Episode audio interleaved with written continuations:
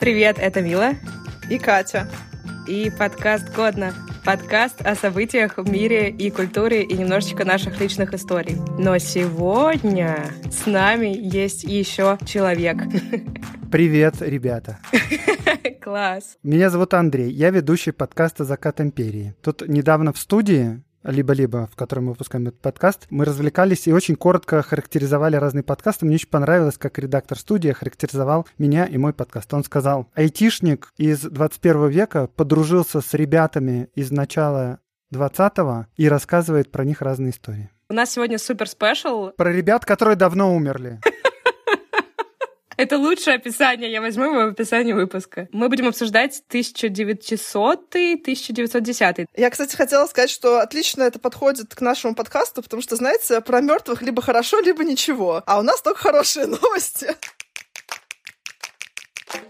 Обычно мы начинаем выпуски со своих историй личных, но мы не жили почему-то в те времена, и поэтому я думаю, что мы расскажем немножко про наших про бабушек, про дедушек, которые жили в это время, потому что там истории такие, мне кажется, довольно показательные для людей, которые родились и жили в те года. Слушайте, ну на самом деле у нас как бы в стране нашей, если так можно сказать, произошло же столько всяких вещей, типа революция и все такое, и люди не очень знают, что было про бабушек, про дедушек, потому что, ну, как бы иногда это было, может, опасно рассказывать. Например, история про мою про прабабушку по материнской линии как бы вообще неизвестно. Моя прабабушка, она не рассказывала, откуда она и кто она и где они жили никогда до конца жизни. Известно, что она еврейка была. Сохранились какие-то штуки, артефакты из старого времени, например, чашечки кузнецовского фарфора и собрание сочинений Гейна в дореволюционной орфографии. И там еще что-то. И вот как бы это все. То есть понятно, что это какая-то зажиточная семья была. И вот бабушка моя ее спрашивала, а что, ну как бы откуда, кто. И она не рассказала до конца жизни. Ну, она умерла довольно молодой, ей, по-моему, 40 еще не было от болезни. И вот она умирала, это сталинские времена, и она как бы нет. И мы ничего не знаем об этом. Да, вот это да.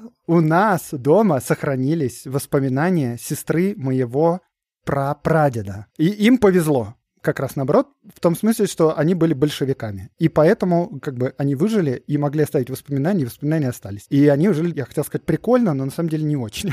Мне кажется, тогда никто вообще прикольно не жил. И это, кстати, довольно справедливое замечание. Мало кто жил прикольно. Короче, они родились на Волге, в селе Лысково. И у них довольно бедная семья была. Вот они с братом, моим прапрадедом, получается, Вениамином. Отец пил, страшно. Но они каким-то образом научились читать. И они понравились местной учительнице, она их научила читать. И вот они читали. И я вообще читал про своих прапрадедов и про вот сестру его. И у меня такое ощущение, что это как бы про меня. Потому что, ну, типа, они говорят, вот мы научились читать, и мы начали читать там день и ночь, в темноте, и что попало. Какие-то детективы про Ната Пинтертона, святцы, не знаю, похождение святых. Это прям про меня. Я как научился читать, я просто глотал книги одну за другой. Потом значит, старший брат, то есть мой прапрадед, ушел из семьи, потому что там бухали и все такое. И они на какое-то время надолго расстались. А потом они случайно встретились, потому что вот его сестра, она пошла работать в Нижнем Новгороде в какой-то трактир и встретила там полового, ну, то есть официанта, их называли половым, и им оказался как раз ее старший брат, мой прапрадед. Они начали опять вместе тусоваться, ее прапрадед говорит, у меня идея,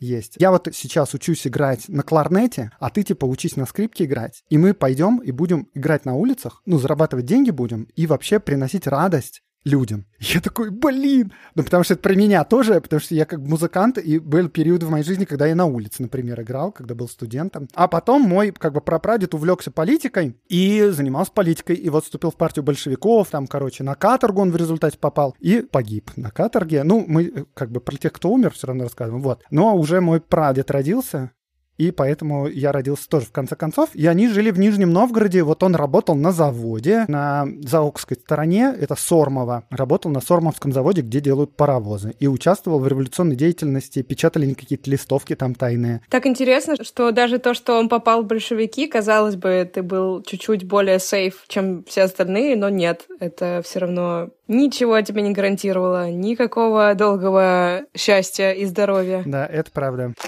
Сейчас история моей семьи расскажет о том, как никто был не сейф. Потому что моя семья, мы собрали, по-моему, комбо разных судеб начала 20 века. Один мой прадедушка, он жил на Украине, в Каменец-Подольске, а до этого он уже закончил университет в Варшаве, был математиком. Ну, то есть он преподавал математику и достаточно неплохо жил, был таким интеллигентным человеком. Вот. Потом началась э, Первая мировая война, он там служил телефонистом, и после войны его даже рекомендовали в школу прапорщиков, то есть он должен был получить какое-то звание более высокое. Но случилась революция, и он не смог поехать в Санкт-Петербург, поэтому так эту школу и не закончил. Потом, после гражданской войны, они переехали в Россию, и там, казалось бы, все было достаточно хорошо. Он тоже преподавал, хорошо зарабатывал из-за того, что еще и репетитором преподавал. Но, видимо, это не очень понравилось людям, которые жили рядом и зарабатывали меньше, чем он. И поэтому в какой-то момент на него настучали, что он участвует якобы в каком-то украинском националистическом заговоре, в котором он не участвовал. И в 1937 году его забрали и расстреляли, объявив врагом народа. Другой мой прадедушка был этническим немцем из Поволжья. Он вообще был из семьи священников. У них было 16 детей в семье. И 17 еще приемный был. Как у Лапенко. Прикинь, сколько у меня сейчас есть родственников где-то там, о которых я без понятия вообще. Во время Первой мировой войны он служил матросом, а во время гражданской войны он э, был на стороне красных. И потом он занимался реквизицией хлеба, продразверсткой, вот этим вот всем. Молодец какой. Был партийным деятелем, э, работал э, в наркомате просвещения, он работал в Москве, но потом, опять же, в 1937 году его чуть было не репрессировали, потому что даже всех начали репрессировать, кто был какими-то успешными ребятами. За него заступились в верхах, потому что он работал с женой какого-то высокопоставленного чувака, и, короче, она заступилась за него, и только поэтому он не последовал за первым моим дедушкой. Потом во время Второй мировой он служил, но так как он был немцем, ему не давали, естественно, там в каких-то серьезных столкновениях участвовать, потому что, типа, не нужно было, чтобы он с другими немцами там контактировал. А потом, когда уже к Москве подступали вражеские войска, всех немцев выселили из Москвы, то есть им сказали, что они в течение суток должны покинуть Москву. Их переселили на Урал, Сыктывкар. Это вторая история. А третья история еще про одного моего прадедушку, который пошел в армию во Вторую мировую войну, и после этого ему предложили быть э, в войсках НКВД. То есть он охранял концлагеря на Урале и был начальником лагерей вот для всяких, в том числе политических заключенных. То есть у меня, значит, одного дедушку репрессировали и расстреляли, второго как немца сослали, а третий был начальником лагеря для заключенных. Вот э, такое вот комбо. Вот у нас первое десятилетие начала века. Что у нас вообще в голове, ну, есть про него? Что тогда было? Ну, может, что-то, что приходит в голову про это? Ну, мне теперь много всего приходит, потому что я послушала все выпуски «Заката империи». Русско-японская война первая мне приходит. Почему-то из школьной программы. Ну, во-первых, всякие революции приходят в голову, конечно. В большом количестве. Но мы же не будем про них рассказывать. Мне еще в голову вот все время приходит, и даже меня вызывает какую-то ностальгию по вот этой ушедшей эпохе, то, что были абсолютно другие ценности в плане вот чести, достоинства и всего такого. Некоторые есть инверсивные вещи. Иногда посмотришь, что они творили. Мы сейчас так вот не будем делать. Вот, например, дядя царя задумал жениться на разведенной. И просто царь ему запретил возвращаться в Россию, потому что они все-таки женились, но за границей, потому что в России никто не разрешал. Там целая детективная история. И ему просто запретили возвращаться в Россию, отобрали детей, и детей отдали другому дяде на воспитание, потому что это безнравственно. Невозможно себе представить. Ужасно. Он уронил честь. Ну, мы такие сейчас, ну и чё? Женился на разведенной, что такого? Да, покажите пальцем, кто тут не разведенный. Я, ты, Андрей вроде тоже. Да, у меня все окей. Нам Николай II разрешил бы жить спокойно и воспитывать детей. 31 декабря 1909 года. Московские ведомости. Статья называется «О дамских булавках на шляпах». Гласный Шамин, гласный это типа депутат Мосгордумы, возбудил вопрос об издании обязательных постановлений, направленных против ношения дамами на головных уборах длинных булавок с заостренными концами. Шамин указывает, что этими иглами в тесноте находится поранение пассажирам трамвая и нередко причиняется порча глаз. Юридический отдел при городской управе, рассмотрев этот вопрос, пришел к заключению, что в городовом положении нет подходящих статей, которые можно было бы положить в основание для издания таких правил для всех жителей города. В результате вывод такой. Едва ли есть надобность в подобных правилах, принимая во внимание, как быстро меняются дамские легкие моды, особенности в области головных уборов. Хочу сказать, что вот мы когда представляем себе дам, одетых по моде того времени, в первую очередь, ну я не знаю, как вам, приходит в голову, что у них шляпы как бы огромные такие. Да, есть такое. Если в 20-е годы такие маленькие как бы шляпки, такие короткие прически уже появляются, всякие перья, то вот начало века это реально огромные шляпы. Они, не знаю, как обручи какие-то, ну, в общем, невероятных размеров, реально огромные шляпы. Понятно, почему они причиняли проблемы, потому что, не знаю, они полметра в диаметре могут быть. Но странно, что кто-то именно в общественном транспорте ехал и находился в них. Кстати, насчет шляп, вот еще что я вспомнил. Если вы вышли бы на улицу в то время, то вы бы не обнаружили людей без головных уборов вообще все одеты в головные уборы, потому что выйти на улицу без головного убора хоть какого-нибудь, это просто верх неприличия. А в каком моменте истории от шляп стали отказываться? Какой-нибудь трендсеттер вышел вдруг без шляпы куда-то, и все такие... «А!» Трендсеттер. Да, инфлюенсеры какие-нибудь. Ну, наверняка, почти я так и думаю, что так и было. Я хочу рассказать о такой вечной вещи, которая не меняется. Вот прошло сто лет, и мы с вами все любим мемы, про которые я всегда рассказываю. И что вы думаете, что в дореволюционной России не было мемов? Конечно, были. Но они тогда были в другом формате, они были в формате открыток. Примерно на те же темы, на которые сейчас делают мемы и на которые сейчас шутят. Например, вот я сейчас смотрю пример мема о семейной жизни и ее радости. Первая открытка. Там, значит, такой господин, который очень радостно демонстрирует кольцо у себя на пальце, и написано «помолвлен». Следующая открытка. Там он очень сильно загрузился, держится за голову, и написано «женат». А на третьей он радостный и с легкостью во взгляде, и написано «разведен». Но на самом деле, если послушать вот выпуск э, у Андрея про то, как разводились в Российской империи, мне кажется, он не должен быть таким радостным на последней открытке. Он должен быть очень уставший. Блин, на самом деле, если вдуматься, то мемы сейчас — это же тоже открытки, просто мы их в digital-виде друг другу присылаем. А представь, я тебе тут ночью в Твиттере какую-нибудь шуточку посмотрю, и раз тебя с утра ждет утренняя почта, а там напечатанное что-нибудь смешное такое. Или вот, например, у меня тут э, есть открытка «Предтеча мемов с котиками». Там э, в кровати лежат два котика, отвернувшись друг от друга, и написано «Брак по расчету». Или есть еще мемы в стиле ожидания реальность. Но тут он назывался «Мечта и действительность». Девушка лежит в постели с таким э, сильно старше ее толстым храпящим мужиком, а над ней, значит, в таком облаке красиво гусары в мундирах, подкручивающие усы, о которых она там грезит. Это просто я и мои свидания в Тиндере, только в виде открытки из Российской империи. А есть еще мемы, подшучивающие, кстати, над э, феминистками и над э, вегетарианцами даже. Например, есть э, открытка, где девушка стоит у деревянного какого-то строения, видно, что она куда-то подглядывает, и подпись «Поборница равноправия у мужской купальни». Или «Дяденька убегает от быка на поле каком-то и написано «Вегетарианец. Если мне удастся избегнуть опасности, даю слово есть мясное». В общем, ничего не изменилось, по-моему, вообще спустя сто лет. Короче, по поводу купальни я просто хочу добавить, неприлично девушкам купаться на общественном пляже. Но что это в частности означает? Что как женщины купались, были специально купальни для женщин, то есть это огражденное какое-то пространство забором, за которым купаются женщины. И они купаются, естественно, ну типа не в бикини, у них как бы купальные костюмы длинные. Но даже это как бы настолько откровенно, что хочется подглянуть, и если там забор, то там как бы периодически ловили всяких чуваков или мальчишек, которые через какие-то дырочки подглядывали, значит, как женщины купаются. А тут вот, соответственно, обратная ситуация, видимо, про феминизм, что вот э, должны назад подглядывать. Я, кстати, даже нашла не просто мемы, а это открытка пранк.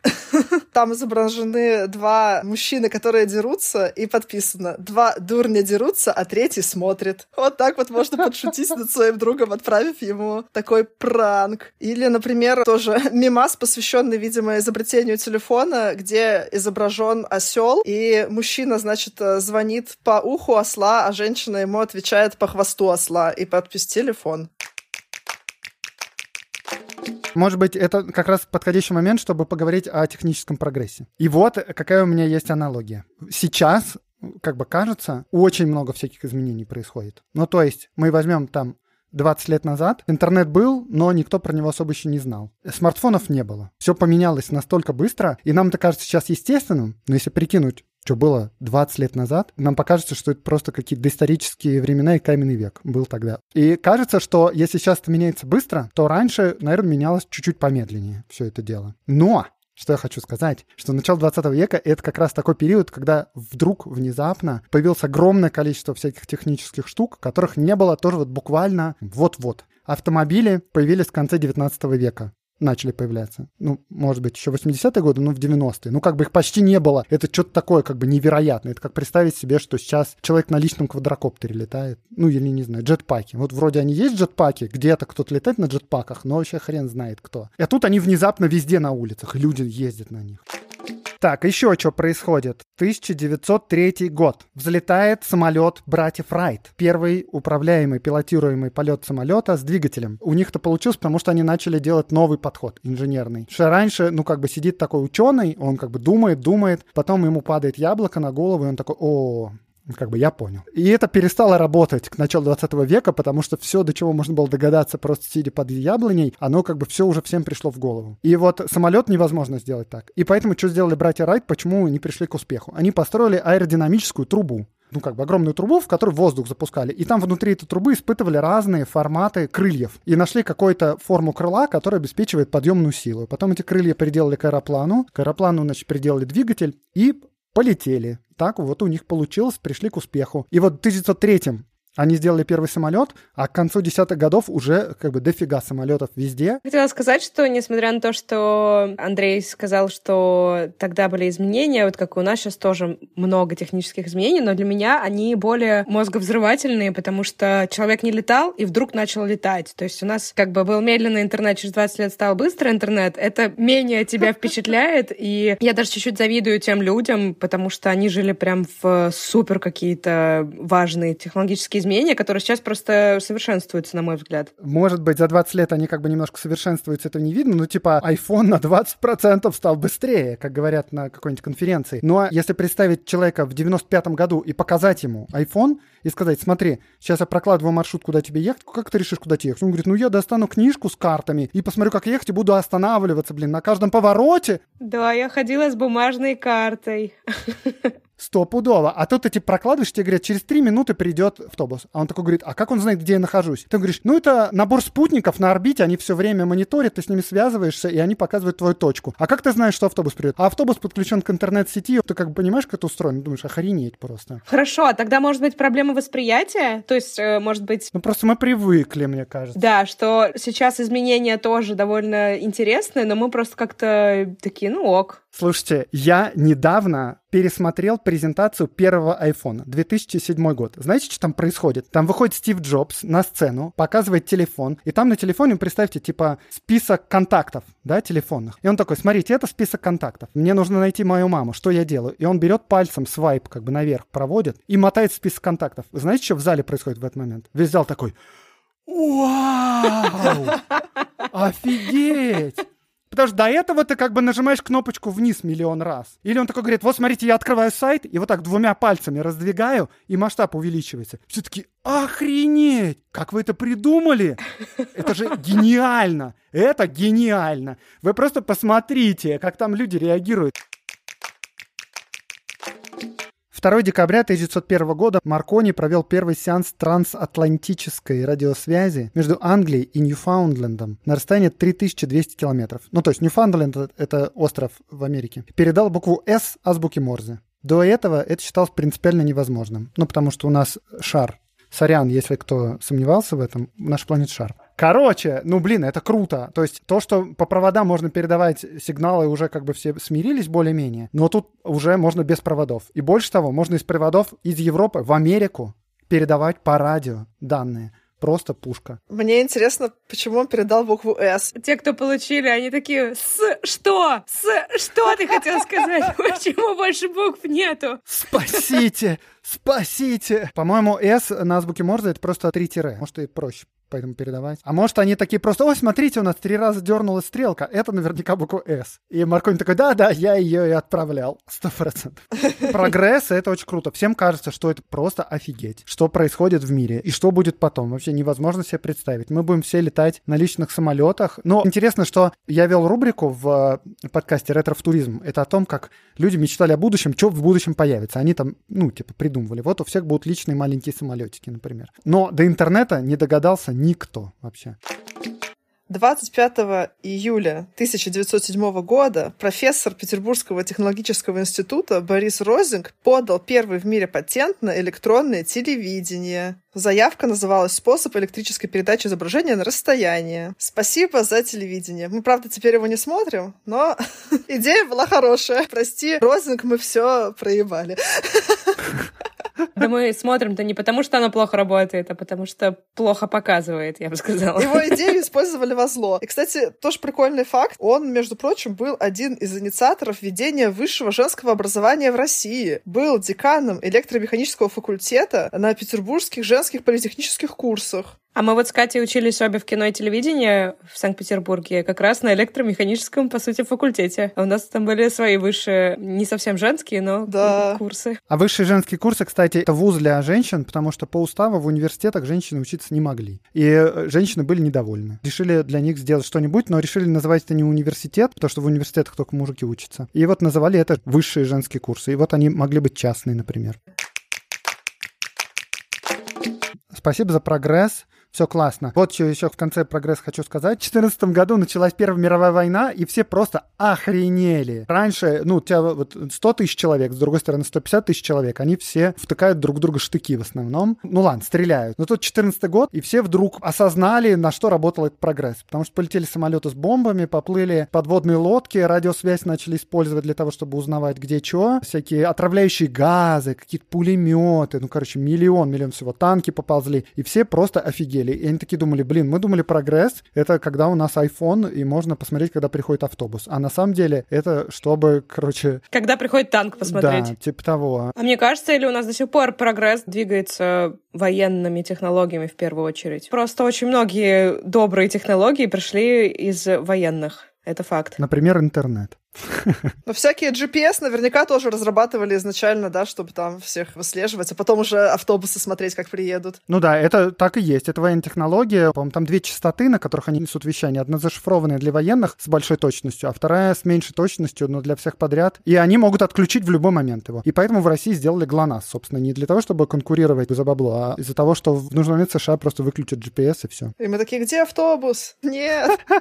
Кстати, по поводу Первой мировой войны, мне очень нравится. Ну, как нравится? Это грустно, на самом деле. Просто интересно, что тогда же многие говорили, что, типа, это последняя война, потому что она была настолько ужасная, что точно уже человечество не будет больше так жестко воевать. Я считаю, что ошибка в нейминге. Не нужно было ее тогда называть первой. Потому что за первой логично последовала вторая, а сейчас все третью ждут. Нейминг, наверное, позже пришел уже к ней такой, вряд ли. Да, да, позже, после второй, да. Они такие, мы объявляем, что началась первая война. И такие, это спойлеры какие-то, что ли?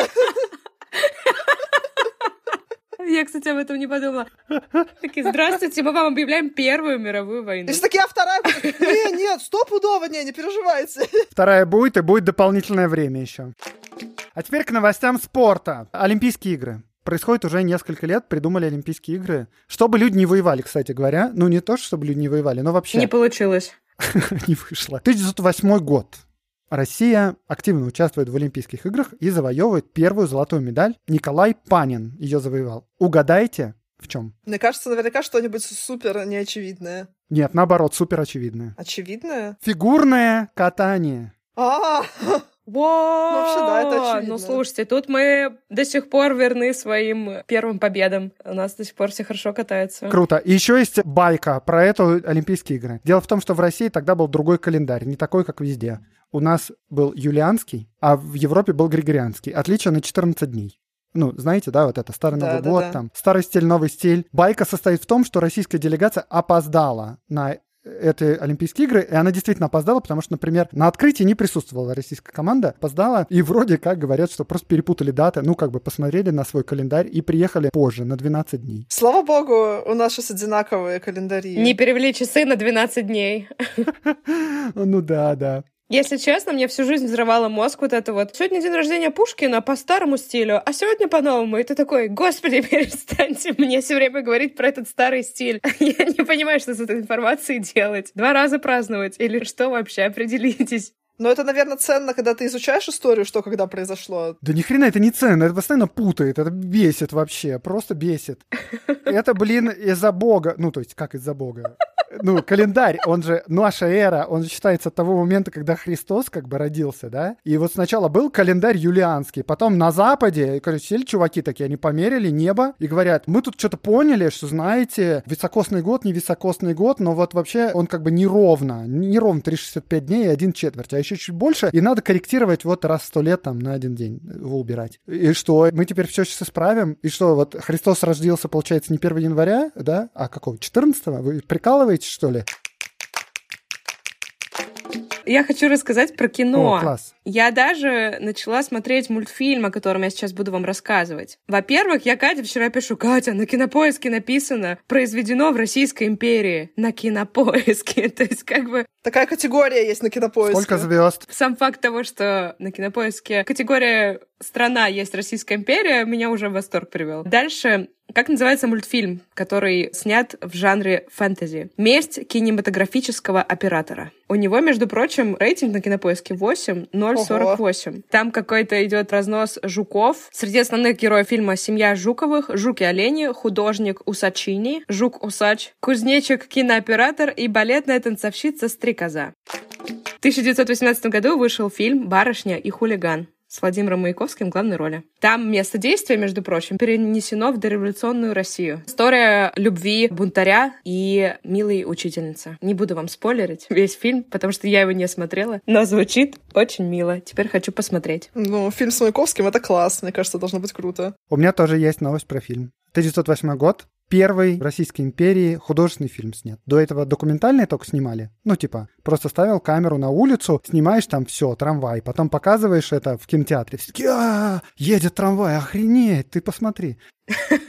Через некоторое время, ну, как бы все-таки, ну ладно, окей, трамвай едет. И вот решили сделать художественное кино. 1908 год, первое художественное кино. Студия Дранкова, это ведущий кинематографист и продюсер. «Понизовая вольница» называется фильм. Другие названия еще «Стенька Разин». Это про Стеньку Разин, на самом деле это даже не фильм, это клип. Есть песня такая «Из-за острова на стрежень». Да, я знаю такую. Круто было, что в то время фильмы были немые, и вот вместе с этой пленкой распространялась еще грамм-пластинка, ее надо было ставить одновременно на граммофон с проигрыванием фильма, и вот смотрит фильм, и одновременно поется эта песня. Из-за острова на стрежень На простор речной волны. Выплывают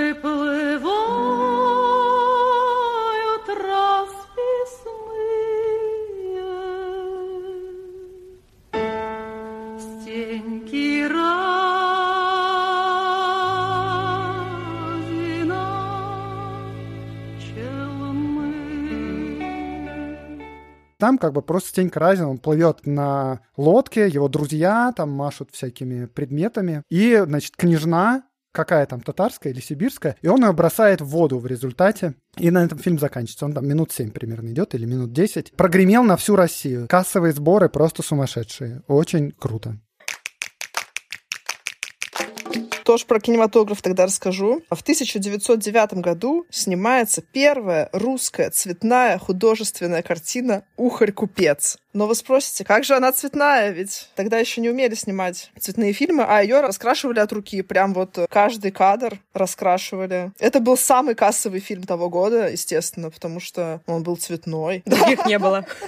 Нет, потому что он был цветной. И его даже показывали в 910 году в Нью-Йорке под названием The Dashing Merchant. Так что это реальный успех. Картина, на самом деле, довольно короткая, и ей в основу легла была тоже песня про ухаря купца. Вся суть этой песни в том, что во время какого-то кутежа парень покупает красивую дочку у крестьянина, который тоже, видимо, в этом кутеже участвовал. Очень интересный сюжет. Но там как бы такой деревенский разгул и так далее. И потом э, в Советском Союзе эту ленту критики очень осуждали, говорили, что вот там, значит, э, показаны самые неприглядные моменты русской деревни. Ну, на самом деле, такая вот была крестьянская действительность, и вот про нее тоже снимали фильмы. Интересно, был ли у них какой-нибудь офлайн вариант Бэт Комедиана, который разносил фильмы и говорил, какой-нибудь там министр просвещения дал деньги, посмотрите, что сняли, зачем показали, оставляйте донаты и ставьте лайки. Ну, критики-то, наверное, были. Было, да, стопудово в газетах писали. Да, да. Но с той разницей, что Министерство просвещения, императорское правительство, они не давали деньги на кино. О, кстати, они в какой-то момент дали. Ой, это классная история. В основном они такие считали, блин, ну это как бы вообще не искусство. Вот в театр сходить, это искусство. А тут что? Ну, как бы это дешевая фигня. И реально там, по сравнению с театром, ну, в театре все круто. Кино подешевле было, тиражировалось. Можно было там за 5 копеек, не знаю, сходить в кинотеатр. Публика непритязательная, она хотела всяких эмоций, экшен, какие-нибудь драмы. Ну, и все переигрывали, заламывали руки. Ну, и, короче, это все выглядело не очень художественно, не очень круто. Наверху считалось как бы, ну, не то искусство, на которое вообще стоит деньги давать. Но было несколько лент снято. Были сняты ленты в честь 300-летия Дома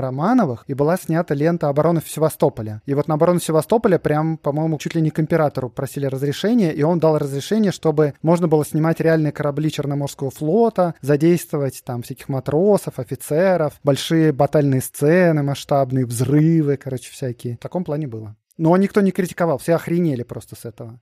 Просто офигеть. Батальная сцена, там час шел фильм, а обычные фильмы 10 минут. И они смотрят, как бы, а там корабль тонет прямо. И это показывают. Все таки просто пушка, офигеть. Очень круто. Класс. Звучит круто. Кстати, у Андрея в «Закате империи» классный очень выпуск есть про это. По-моему, «Битва двух киномагнатов» она называется. Там Да, очень да, да, интересно да. про как раз кинематограф Российской империи. Так что послушайте, если вас зацепила эта тема.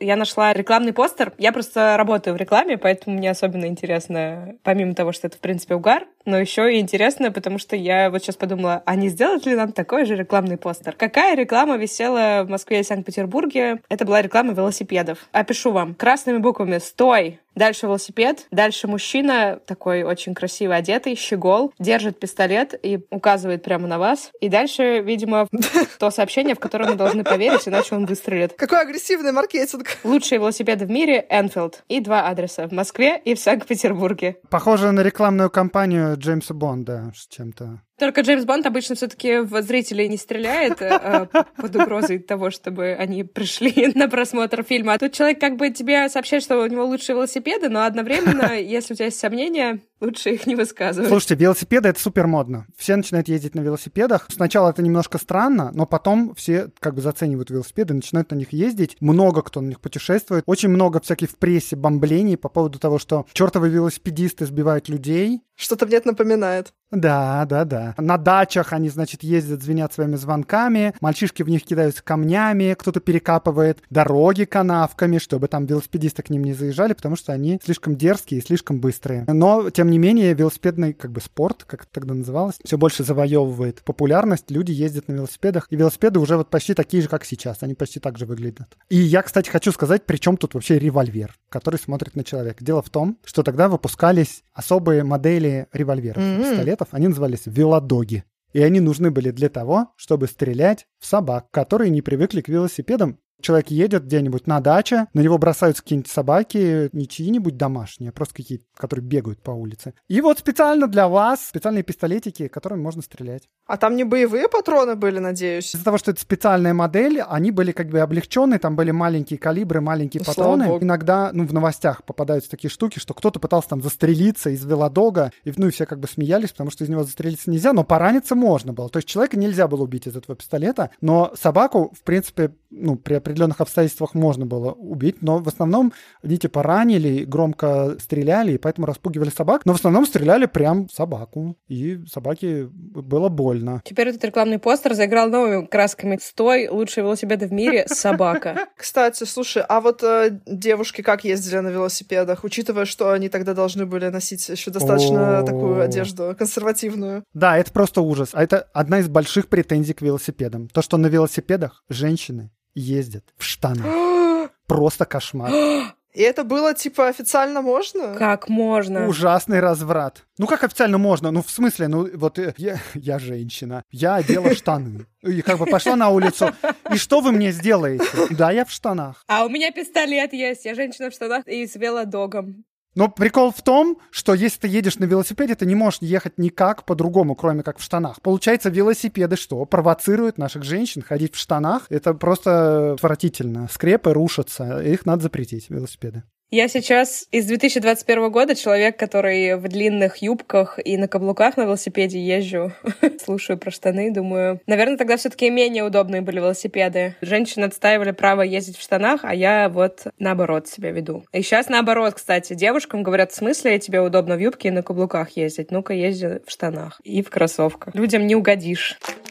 У меня есть э, тоже один рекламный буклет. Я вам сейчас его прочитаю. Я буду цены еще говорить, чтобы вы ориентировались. Просто можно умножать на тысячу. Это не очень корректно, но более-менее, чтобы представление иметь. Один рубль — это тысяча рублей. Итак, я зачитываю. Резиновые изделия. Настоящие парижские и американские резиновые предохранители без швов. Без швов подчеркнуто. Мгм. Самой тончайшей выделки для мужчин. Белые. Дюжина. 80 копеек. Красные. Дюжина. 80 копеек. Дальше все дюжинами. Экстра с резервуарами. 1 рубль 20 копеек. И дальше разные названия фирм, которые непонятно. Американские некоторые. Еще есть некий в самом конце, самый дорогой, КСАФ со шпорами. 5 рублей. Я вот, мне вот очень интересно, что такое с резервуарами и со шпорами. Да, интересно. Как это работает. Но это еще не все. Продолжаем дальше. Парижские и американские предохранители из рыбьего пузыря. Подчеркнуто из рыбьего пузыря для мужчин. Дюжина 2 рубля 50 копеек. И дальше до 7 рублей все это стоит. И подписано. Предохранители из рыбьего пузыря – это отборный сорт пузырей из семги и других благородных рыб. Стоит, кстати, в среднем дороже, чем резиновые изделия. Кстати, сильно дороже. Если 7,5 рублей, это что, 7,5 тысяч рублей вот на сейчас? За дюжину. За дюжину, это как-то очень дорого. Нормально, но не все могли позволить себе. Офигеть. Да. Но из благородных. Мне нравится, что подчеркнуто, что из благородных рыб. То есть как бы не какой-нибудь там мелочи речной будет касаться ваших благородных приборов. Ну, если ты благородный, ты благородный. А вот именно вот этих рыб. Предохранитель для ваших приборов из благородных рыб. Окей. Искусственные резиновые органы. Мужские. Пункт первый. Твердый, с яйцами, устроен для наполнения жидкостью и выпускания ее в соответствующий момент. О Служит для боже. пользования мимо собственного. Первый сорт 15 рублей, второй сорт 10 рублей. Тебе продолжать, да? Конечно, Нормально? да. Шутки про члены как бы у нас идут. Это не шутки, кстати говоря. Второй пункт. Футляр для надевания на собственный с мешком суспенсорием для яиц. Он самостоятельно упруг и заменяет собственный, если последний не действует. Первый сорт 20 рублей, второй сорт 15 рублей. Э, Вот так. Ну, как бы надо как-то жить. Третий пункт. Надевающийся посредством имеющегося при нем краника с яйцами, так же как номер первый, устроен для наполнения жидкостью и выпускания в соответствующий момент. Первый сорт 25 рублей, второй сорт 20 рублей. И приписка. Все с подвязками для прикрепления к телу вроде подтяжек. Боже, а с краником? Краник для чего? Мне очень нравится внимание к выпусканию жидкости в нужный момент. Типа, это как бы отдельный фан. Ну, Я по-видимому. тоже что-то вот э, в современной промышленности не очень видела вот такие вариантики. Мотайте на ус. Может, кто-то нас слушает из индустрии. Вот, смотрите. Да, все новое, хорошо забытое старое. Здесь у нас, как обычно, должна быть шутка про нативную рекламу секс-шопа. Приходите в секс-шоп такой-то, промокод годно.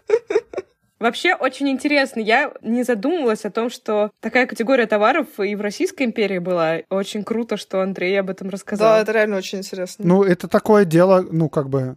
Может, про нее как бы не особенно принято разговаривать, но так-то можно догадаться что-нибудь такое сделать. Ну тут прям реклама была. Ну да, а вот подождите, там, значит, мужские органы, а женские есть в наличии? Они тоже нужны? Искусственных женских органов Да. нету. Ну, у меня, по крайней мере, нету. Ты такая прицениваешься уже, а женские есть в наличии? А с перламутровыми А пуговками? можно все посмотреть? Решить. Это они не додумались, потому что это тоже вещь важная и нужная. У меня рубрика «Музыкальные хиты». Наша традиционная рубрика.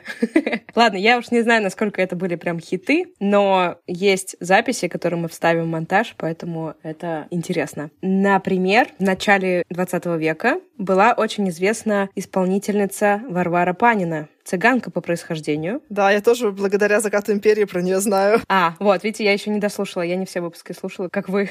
как вы, человек, который их делает, и человек, который их слушает быстрее меня. Ее голосом, самым сильным низким контральто восхищались Лев Толстой, Куприн, Чахов и Блок. А мы в наш подкаст включим ее композицию «Как хорошо».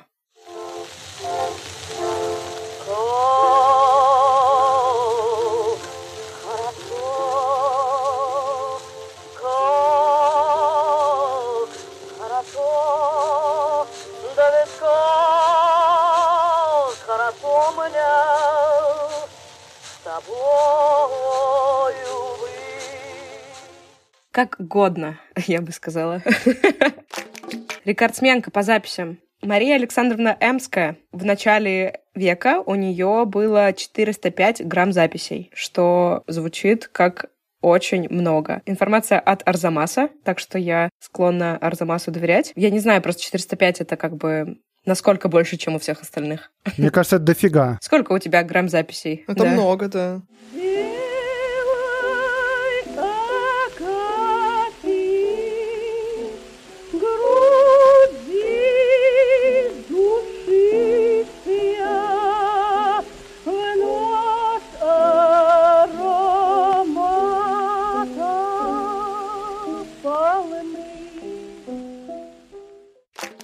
Так как мы не рассказываем печальные новости, то я не расскажу про конец этого события, а расскажу про его начало. А именно в 1909 году на верфях судостроительной компании Harland Wolff был заложен «Титаник». На момент ввода в эксплуатацию он был самым большим судном в мире. Покупайте билеты. Промокод в описании. Да-да. Промокод годно. Честное слово, это будет лучшая поездка в вашей жизни. По крайней мере, самая запоминающаяся. Андрей, спасибо большое, что присоединился к нам. Это самый необычный выпуск годно официально.